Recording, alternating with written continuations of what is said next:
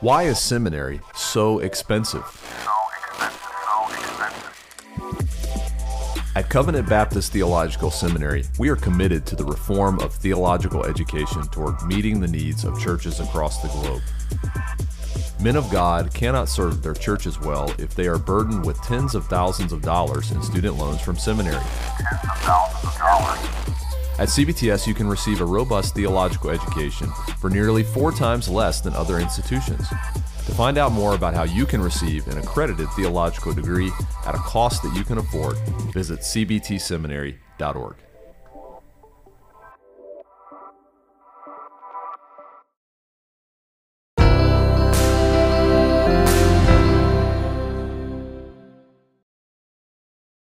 Welcome to Confessing the Faith, a theological and devotional walk through the 1689 Baptist Confession of Faith. I'm your host, Sam Waldron. I'm one of the pastors of Grace Reformed Baptist Church in Owensboro, Kentucky, and president of Covenant Baptist Theological Seminary.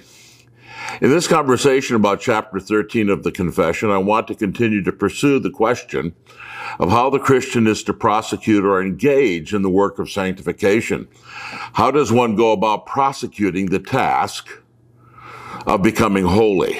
What does one do to that end? Some teach that this involves no more than the passive activities of reckoning and yielding. But is that correct? The following comments are intended to answer that question. The basic activities which the Word of God demands of us in the prosecution of ongoing sanctification, in my view, can be summarized under two headings. Confident reckoning and strenuous working. The first thing we must do is confidently reckon that what God says has happened in the life of his people is true for us. We must believingly survey what God has done and will do for us in Christ.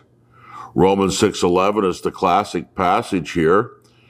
It says, "Reckon yourself to be dead indeed to sin, but alive to God in Christ Jesus." John Murray very helpfully explains the meaning of this command. What is commanded needs to be carefully noted. We are not commanded to become dead to sin and alive to God. These are presupposed. And it is not by reckoning these things to be facts that they become facts. The force of the imperative is that we are to reckon with and appreciate the facts which are already obtained by virtue of union with Christ. The promise of the Bible, end quote. The promise of the Bible is that those who believe in Christ and repent of their sins are joined to Christ and become part of his new creation.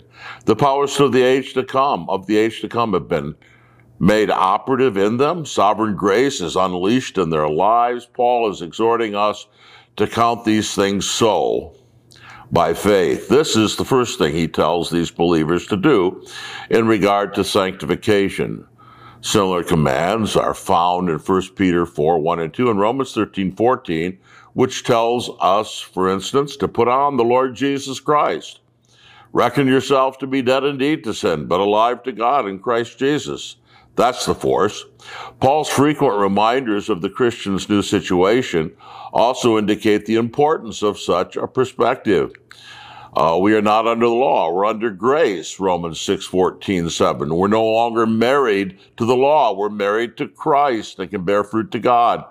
See also Colossians 2, 9 to 12 and verse 20 in Colossians 3, 1 to 3. Such a perspective is crucial if the Christian is to face his powerful and fierce enemies in the battle for holiness. If confident reckoning was the only activity God called on us to perform in sanctification, then we might think that the passive Keswick view of sanctification was right. The problem is that the New Testament does not stop where they stop.